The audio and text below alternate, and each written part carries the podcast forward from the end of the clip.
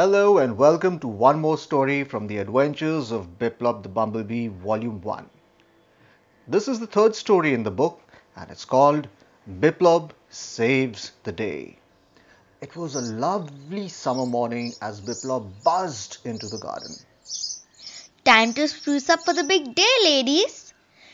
I just heard Farmer Balram say that the district flower show is on the 4th of the next month. Hearing Biplop announce a flower show, everyone was excited. Miss Gladiolus spoke up immediately. I'm sure we'll win all the prizes. I don't think the gladioli have ever looked this good. All thanks to the careful diet of sunshine, water, and manure. That night, all the flowers in Biplop dreamt of winning the flower show. When Farmer Balram and Biplop went into the garden the next morning, they were in for the shock of their lives. The young plants looked weak and dull. Their leaves were shriveled and were drooping, and the drooping stems almost touched the ground. What's happened to all the new plants? The older flowering plants cried loudly. Oh, we don't know, they said. They were perfectly fine when we went to sleep last night. This seems to be some sort of insect attack, said Farmer Balram grimly. We need to spray the strongest pesticide to teach these bugs a lesson. But the flower show rules state that we cannot participate if we use pesticides. Biplop was right, but Farmer Balram would have none of it. What else can we do? he said. I would rather have my plants live than be eaten by pests, even if it means that I cannot participate in the flower show. Farmer Balram's mind was made up. He immediately left to buy pesticide, saying that he would return in the evening. Biplop thought hard about this problem. There had to be a way to save the young ones without breaking the rules of the show. Just then, Miss Violet perked up and said, Aphids! Aphids are the problem.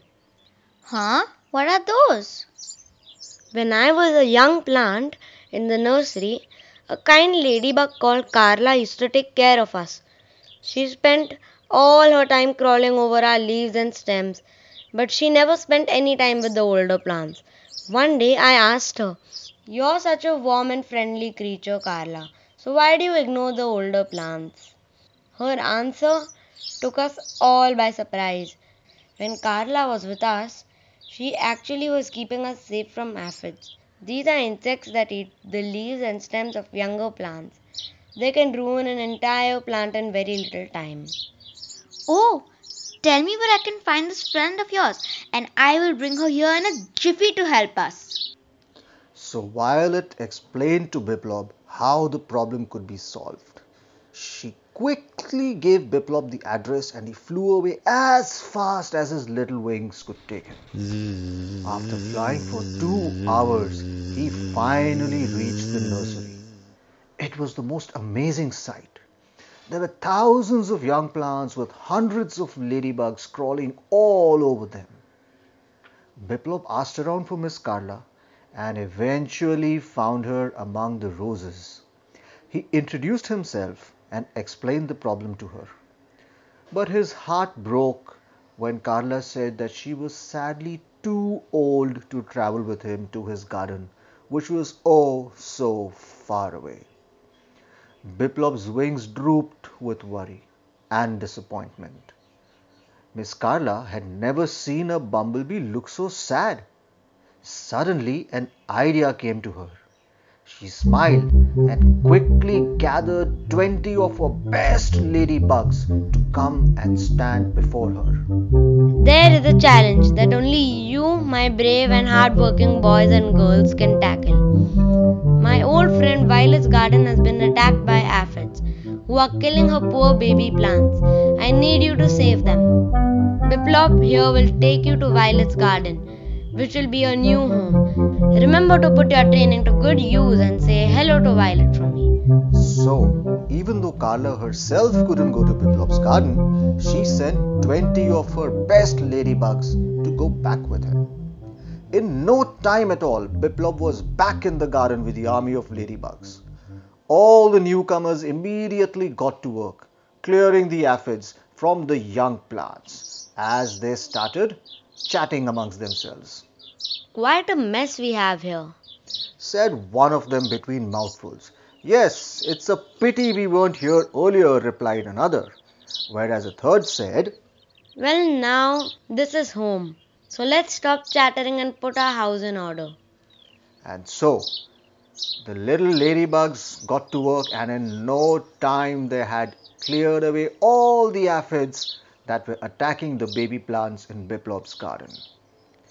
When a tired looking farmer Balram came back in the evening, lugging his spray can and bottles of pesticide, Biplop buzzed happily and reported, We won't be needing that anymore.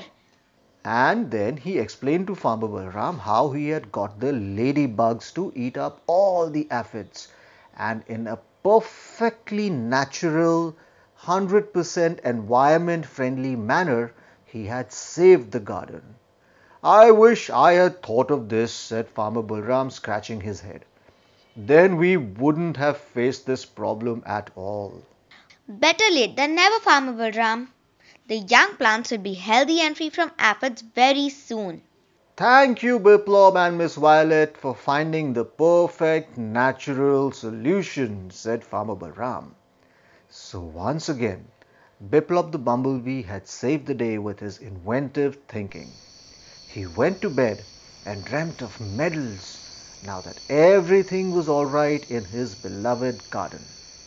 No matter what cropped up next, Biplop would be able to find a solution. So that was the third and last story from the Adventures of Biplop the Bumblebee, Volume 1. Do tune in for the next adventure which starts from an absolutely new book, which is The Adventures of Biplop the Bumblebee, Volume 2.